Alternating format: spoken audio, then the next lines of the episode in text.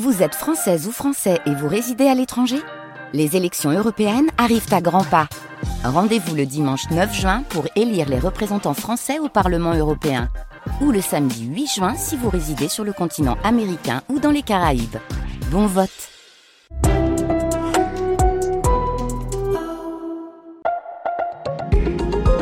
Un podcast France Culture.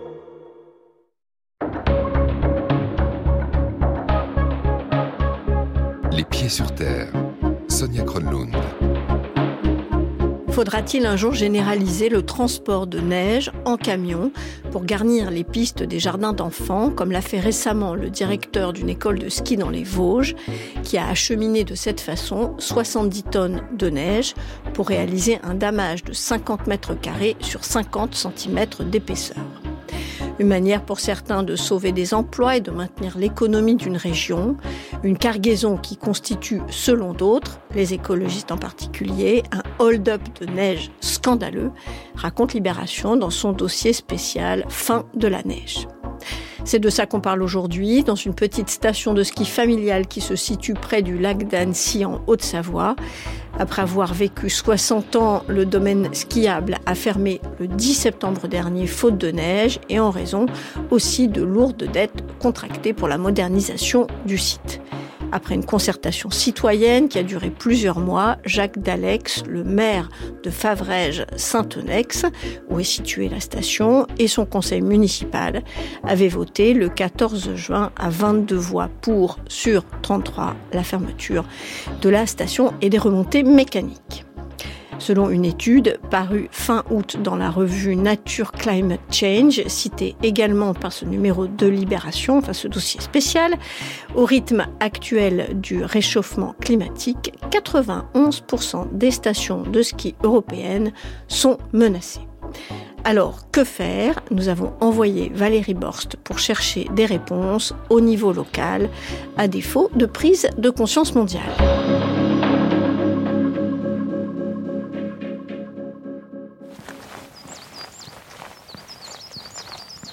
Bonjour, vous êtes Cyril Je vous en prie. Bienvenue à la 108.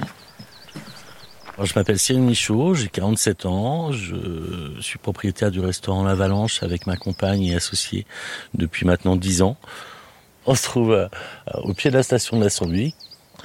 Euh, on est à quelle altitude Là, on est à 1150 mètres d'altitude. Le sommet des télésièges qu'on peut distinguer depuis ici est à 1850. Euh, vous voyez, c'est bien calme, c'est très bucolique aujourd'hui avec euh, ben, pas grand monde sur le site. Regardez, là, voiture qui arrive, hop, puis ben, ils vont faire demi-tour, quoi. Beaucoup arrivent en pensant que euh, dès qu'il y aura de la neige, ça va réouvrir. Donc euh, on fait un gros boulot d'information en ce moment au restaurant pour expliquer que ben non, ça rouvrira pas.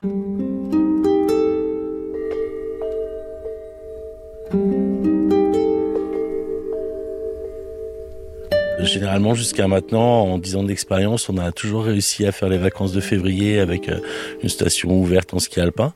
Ben, cette année, c'est pas le cas. Euh, la station est enfermée depuis le 10 septembre. Ben, il n'y a plus de cours de ski, il n'y a plus de SF. C'est ce qui fait fonctionner la plupart des établissements de montagne euh, durant les, les vacances. Hein. Tout est fermé, éteint. Euh, tous les rideaux sont baissés, euh, même les toilettes publiques sont fermées, donc il n'y a plus aucun accueil à part notre établissement qui est ouvert euh, les week-ends et les vacances scolaires. Mais normalement, dans ces périodes, on est ouvert 7 jours sur 7 avec trois salariés et un quatrième qui nous rejoint au mois de février. cette année, ben, nous ouvrons à deux et les week-ends et les vacances seulement.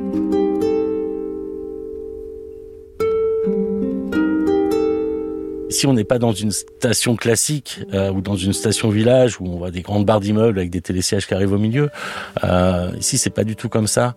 Il faut savoir qu'il y a peu d'infrastructures sur le site. Il y a le bâtiment technique de la station, le bâtiment d'accueil, les caisses, et le bâtiment des commerces où se trouvent deux restaurants et un loueur de ski. Donc il n'y a rien d'autre.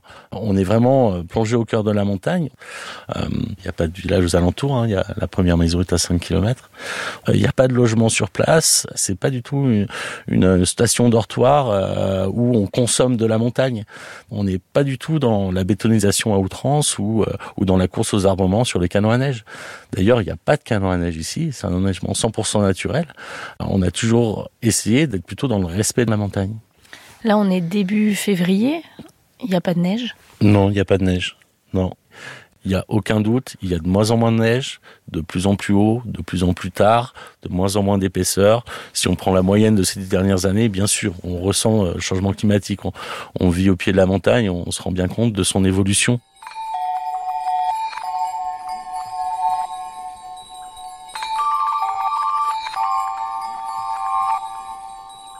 Le chiffre d'affaires automatiquement baisse, mais euh, les charges, elles ne baissent pas, les loyers et le reste. Donc nous continuons bien sûr à payer notre loyer. Hein. Il est de 1200 euros par mois.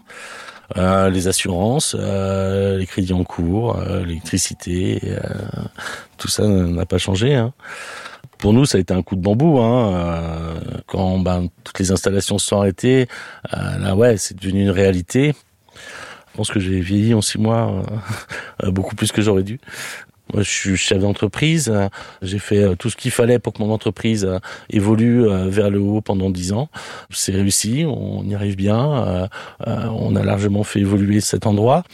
Et du jour au lendemain, on, a détruit une bonne partie de notre travail et on nous demande de nous réinventer, mais sans nous, nous mettre de perspective en, face du chemin. Donc ouais, c'est très difficile de voir dix ans de boulot qui, qui s'effondrent, quoi. Maintenant, il y a déjà plus beaucoup de clients, mais si en plus je suis en train de pleurer sur ma terrasse quand ils arrivent, euh, là j'en aurai plus du tout. Euh, alors euh, dès que les conditions sont réunies et qu'il y a du soleil ou qu'il y a de la neige ou qu'il y a les deux, eh ben on ouvre, on met des posts sur Facebook, on essaie de faire bouger un petit peu les gens. Et puis il y a d'autres périodes où on sait très bien que ça sert à rien ou alors on se plante. Hein.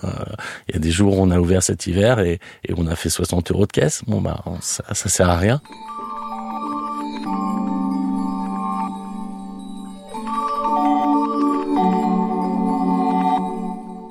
Jusqu'à quand Il nous faut un an pour pouvoir prendre des décisions euh, importantes.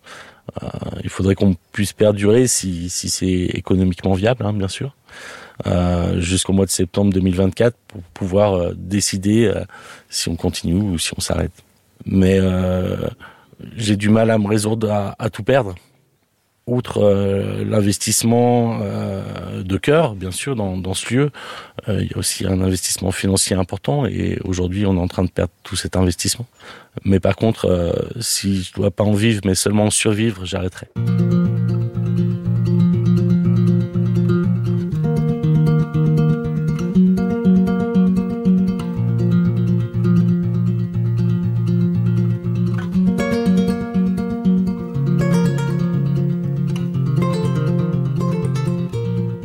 M'appelle euh, Christophe Aturion, j'ai 66 ans. Moi j'habite Faverges, un hameau de Faverges qui s'appelle Vozonne et qui se trouve au pied de la Sambuie. Moi je suis né dans un petit village à 800 mètres d'altitude. Donc moi la neige je l'ai connue très tôt, pour moi c'était quelque chose de magique. C'était euh, des quantités de neige l'hiver. Donc euh, pour moi c'était une sorte de cocon, quoi. Voilà, l'hiver, on était, euh, c'était Noël l'hiver. Mes parents font pas de ski, euh, mon père est ouvrier, ça fait pas partie le ski de notre euh, cercle culturel, je vais dire. Et du coup, je commence le ski très tard, à 20 ans. J'étais le premier à avoir des chaussures de ski de randonnée en plastique, elles étaient bleues et oranges, magnifiques. Je me suis acheté un bouquin je me souviens du titre, ça s'appelait Le ski, un art, une technique de Georges Joubert. Et du coup, euh, moi je prenais mon bouquin, j'allais skier à la Sambu, donc je montais en voiture, je lisais une page et j'essayais d'aller appliquer après euh, sur les pistes et après je revenais, je lisais une autre page. Ça a été fastidieux. Et puis donc je me suis perfectionné comme ça d'année en année jusqu'à ce que je sois suffisamment bon skieur, on va dire, entre guillemets, pour pouvoir passer mon diplôme de pisteur secouriste. Et donc j'ai commencé euh, mon travail de pisteur à la.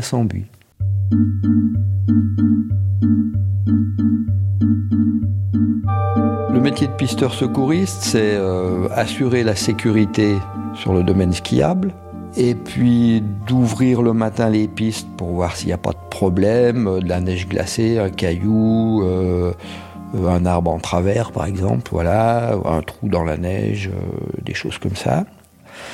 C'était vraiment une toute petite station avec une clientèle locale voilà, il y avait euh, des gens qui avaient certainement euh, un peu d'argent, mais des gens qui n'avaient pas trop d'argent. Finalement, le ski à la Sambuie, c'était un ski assez accessible financièrement. On va dire, il y avait de la neige tous les hivers, mais un hiver de temps en temps, ben, ça commençait un peu plus tard ou ça finissait un peu plus tôt. On n'y prêtait pas trop attention. C'était anecdotique parce que c'était un hiver sur dix. Et puis après, c'est devenu un hiver sur euh, neuf. Ou alors plutôt c'était deux hivers euh, sur dix, trois hivers sur dix, quatre hivers sur dix, où euh, on ne fait pas toute la saison. Ça s'est accéléré assez vite. Et puis j'étais très bien à la il y avait une super ambiance entre les collègues, avec les clients, c'était quelque chose de familial, on connaissait quasiment tous nos clients.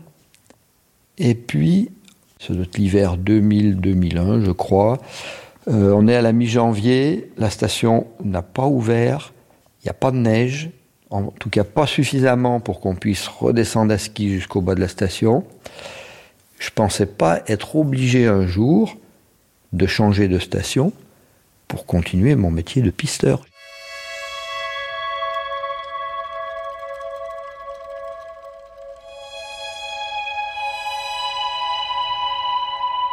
Alors Crévolan, c'est une, euh, c'est une station voisine. Le bas de la station est légèrement plus haut que le bas de, la Sambuie. Donc du coup, l'enneigement est meilleur. Et eux, ils ont trois canons à neige.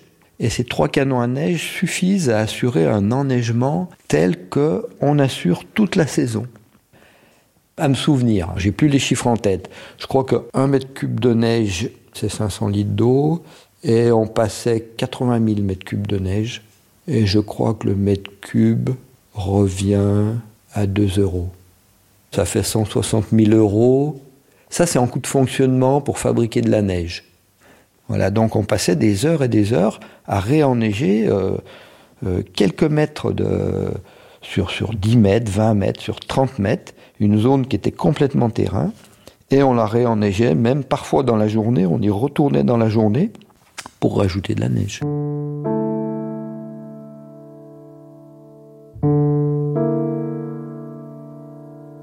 Alors l'été, ben moi l'été, euh, je travaille au sommet du télésiège de la Sambuie. Quand j'ai commencé en 2000, il y avait de la neige encore dans la combe, visible. Les gens qui montaient allaient faire de la glissade sur des névés. Et puis, on était habillés, on était à 1800 mètres, entre 1800 et 2000. Moi, j'étais toujours en pantalon et en manches longues. Ensuite, euh, ben, le réchauffement climatique, euh, on l'a vu, puisque dans la combe, le grand névé sur lequel allaient faire de la glissade les gens, où ils allaient toucher la neige tout simplement, il a disparu. Et dans les dernières années, eh bien, non seulement on était toujours en manches courtes, mais euh, je pouvais plus emmener, même en début de saison, les petits gamins qui arrivaient au sommet, qui n'avaient jamais vu la neige, ou même les adultes, hein, qui n'avaient jamais vu la neige, surtout pas en été, eh bien, je les emmenais plus voir la neige dans les trous à neige que je connaissais, parce qu'il n'y avait plus de neige dans ces trous à neige. Et puis, on voit de plus en plus d'arbres euh, séchés, des pins, des épicéas, qui sont des arbres rustiques habitués ils ont une génétique qui leur permet de pousser là-haut, euh, ils sont habitués à ce milieu, et eh ben moi j'en ai vu euh, mourir. Et on a des pins accrochés là-haut qui ont plus de 1000 ans. La combe de la pour moi, c'est le Louvre du Géoparc. C'est un lieu où c'est plein de trésors.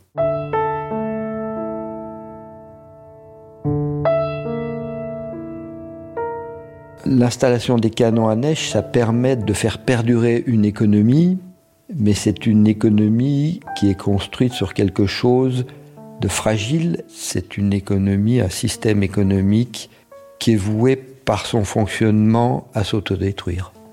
Une station de ski, à son échelle, avec sa clientèle, avec ses installations, avec ses dépenses d'énergie pour faire venir les gens, avec ses dépenses d'énergie sur place, dans son fonctionnement, une station de ski, elle crée proportionnellement la quantité de réchauffement climatique qui la détruit. Disons que euh, le réchauffement climatique, euh, j'allais dire, on n'y peut rien, mais on y est pour quelque chose. C'est bah, du désespoir. C'est du désespoir parce que je me dis que ça va beaucoup plus vite que ce qu'on imaginait. C'est tout le dilemme, euh, c'est que je suis partagé, euh, parce que moi j'ai travaillé dans la station, j'ai participé, donc du coup j'ai bénéficié de cette activité économique et euh, j'ai participé à ce réchauffement climatique qui fait que le métier que j'ai pratiqué va disparaître. J'allais dire, j'ai ma part de responsabilité.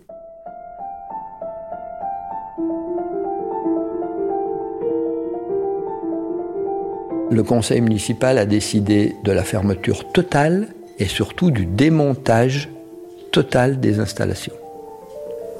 En quelque sorte, la Sambu, c'est fini, quoi. C'est fini. Moi, ça me révolte parce que euh, on va priver la population de l'accès à un site extraordinaire, de l'accès à. C'est un peu comme si on privait. Euh, les gens d'accès à l'école ou d'accès à ci ou d'accès à là. Ça fait partie de notre entourage culturel. Alors, effectivement, s'il n'y a plus personne qui monte dans la combe de la Sambuie, il n'y aura plus personne qui marchera sur les sentiers, ça va préserver les sentiers, il n'y aura plus de bruit, ça va quelque part la préserver. Mais, en montrant cette beauté, en éduquant les gens, en leur faisant prendre conscience de cette richesse, bah ça la préserve aussi, parce qu'ils vont avoir ultérieurement un autre comportement quand ils iront sur d'autres montagnes ou quand ils iront visiter d'autres sites. Moi, je le voyais comme ça.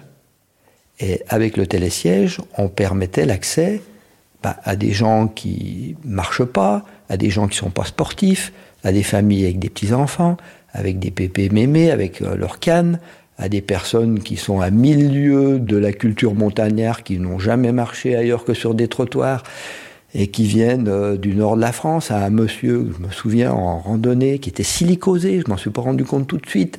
Puis après, j'ai discuté avec lui, c'est un ancien mineur. Il n'aurait jamais pu avoir accès à ce site s'il n'y avait pas eu le télésiège. Maintenant, aujourd'hui, à qui on va autoriser l'accès à cette combe? Ben, Aux sportifs, donc à une élite sportive, et puis aux gens qui auront suffisamment d'argent pour qu'on puisse les monter euh, euh, au refuge là-haut, qui est un refuge un peu luxueux, mais les nuits sont à 400 euros. Donc on les montera en 4x4 certainement, mais euh, on privera le peuple de l'accès à ce site merveilleux.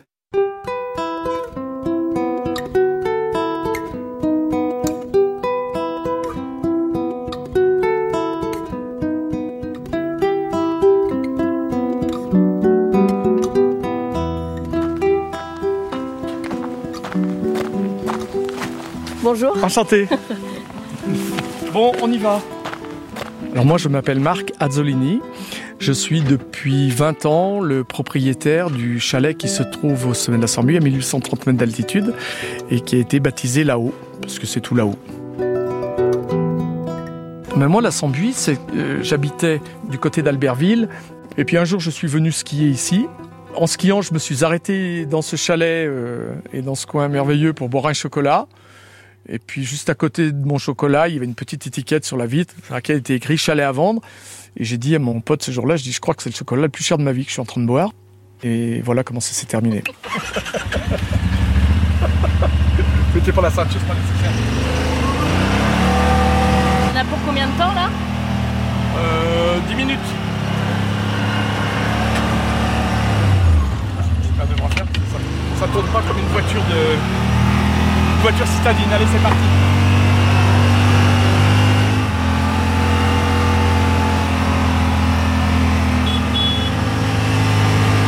Et voilà, nous y sommes.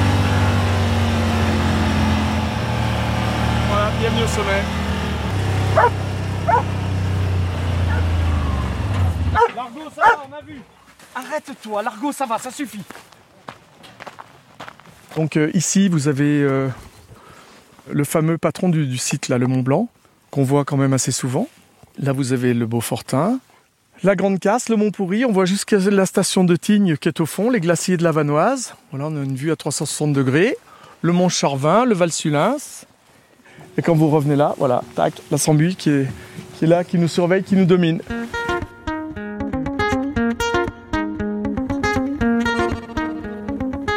Alors le refuge, lui, a une capacité de 16 couchages. Donc l'idée, c'était de dire à des groupes, écoutez, toute l'année, on va être capable de vous offrir un moment insolite en montagne. Alors en fonction de la durée du séjour, de la taille du groupe, de la volonté du groupe d'avoir des activités ou pas, mais on établit des devis, on adapte, on répond à nos clients en fonction de ce qu'ils veulent faire.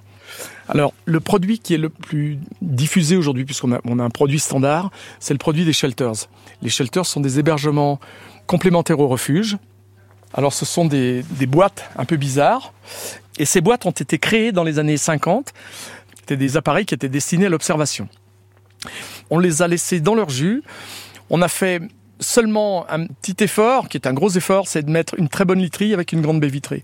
Donc voilà, l'idée c'est de dormir un peu dans une carte postale. Et voilà, donc les shelters sont proposés pour deux personnes au prix de 380 euros la nuit, nuitée, petit-déj compris. Donc l'électricité vient de là. Quant à l'eau potable, nous montons des cubis de 10 litres d'eau euh, minérale de la région. Donc on valorise aussi les produits régionaux, y compris nos eaux minérales.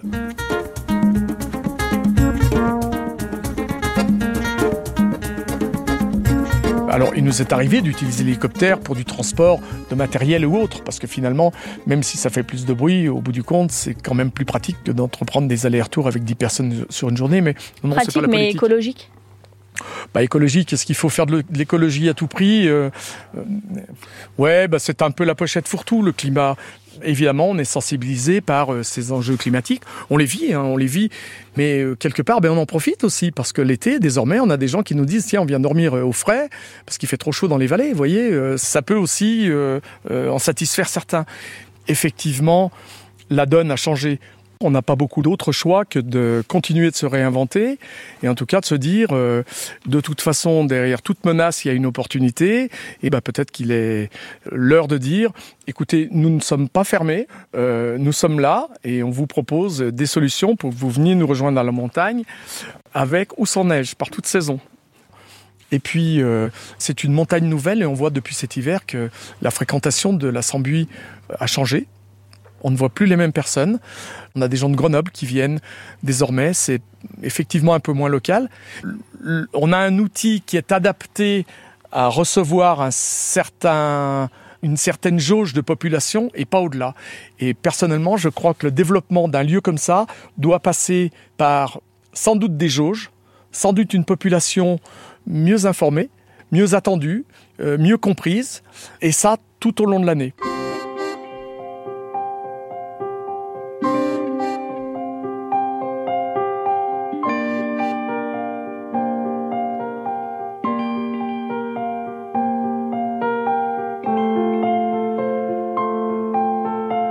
Pierrick Hôtelier. Moi, je suis guide de montagne. Alors, c'est mon métier, ouais, d'être en montagne. Par contre, euh, non, je pense que je vais m'adapter. Donc là, déjà, je, je réfléchis à proposer autre chose que du ski.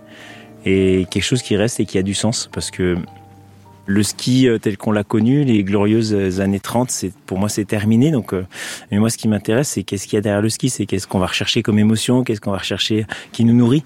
Et on peut le trouver autrement qu'avec les skis, oui. Moi, ce que je recherche dans le ski de randonnée, on parle bien de ski de randonnée, hein, dans, ces, dans les espaces euh, non contraints, euh, non construits, et dans lesquels on peut aller où on veut, c'est ce sentiment de liberté déjà, ce qui touche à, à des choses qui deviennent rares dans notre société, c'est de pouvoir euh, retrouver un espace où on peut choisir d'aller, de ne pas aller, de renoncer, et de choisir sa trace, de prendre des risques ou pas. On a encore cette liberté de choix.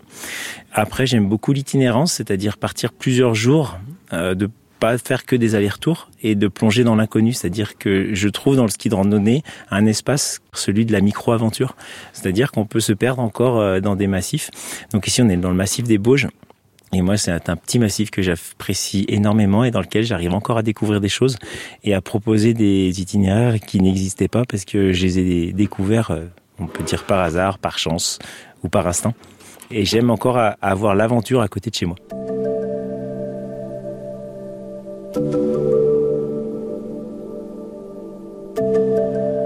Ça, ce qui arrive à la Sambuie, c'est ce qui va arriver à toutes les autres stations de moyenne altitude dans très peu de temps.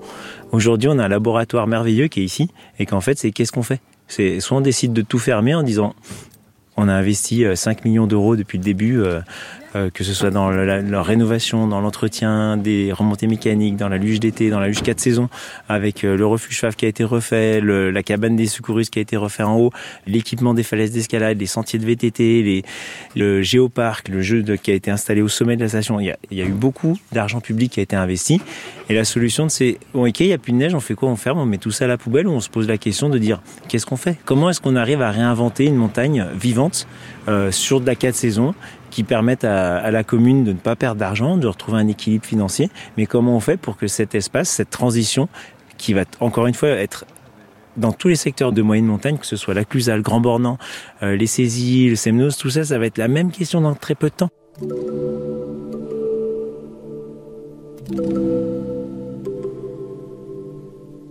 Il y avait des projets de créer un accrobranche dans les arbres. Je trouvais ça très intéressant parce que ça permet aux gens bah, voilà, de faire une activité, de faire du sport, tout en étant dans un petit espace. On n'est pas dans du tourisme de masse ici, hein. c'est tout petit la.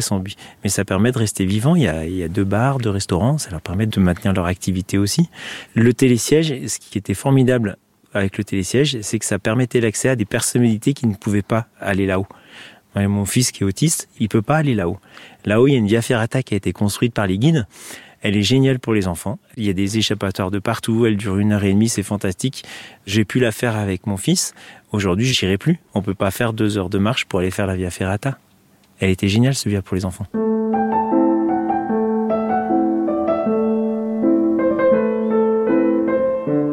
Les pistes, elles sont encore euh, ouvertes, c'est-à-dire que là, on voit bien que c'est de la pelouse.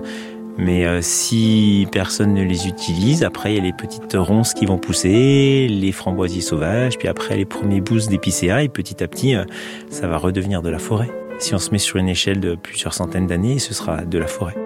Si on n'entretient pas la sambouille, elle va se refermer, elle va disparaître.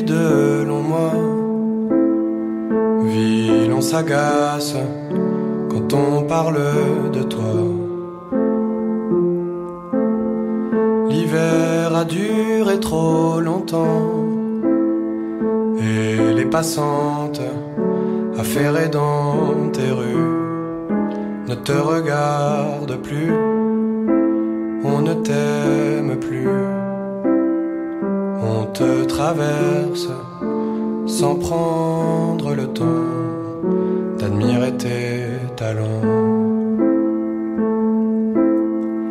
Quand d'un coup miracle il neige et par la force des choses on lève les yeux au ciel et le sourire aux lèvres, on te regarde renaître sous une pluie de paillettes les cœurs se soulèvent.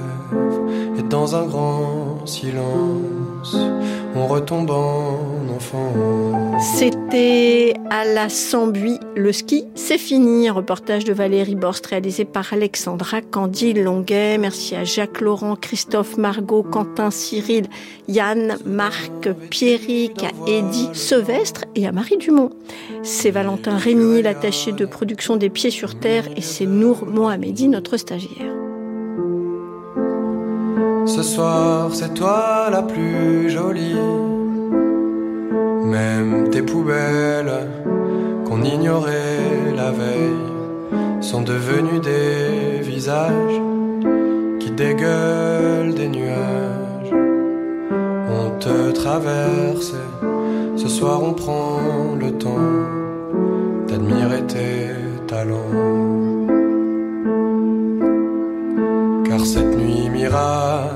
Il neige, et par la force des choses, on lève les yeux au ciel et le sourire aux lèvres. On te regarde renaître sous une pluie de paillettes. Les cœurs se soulèvent et dans un grand silence, on retombe en enfant.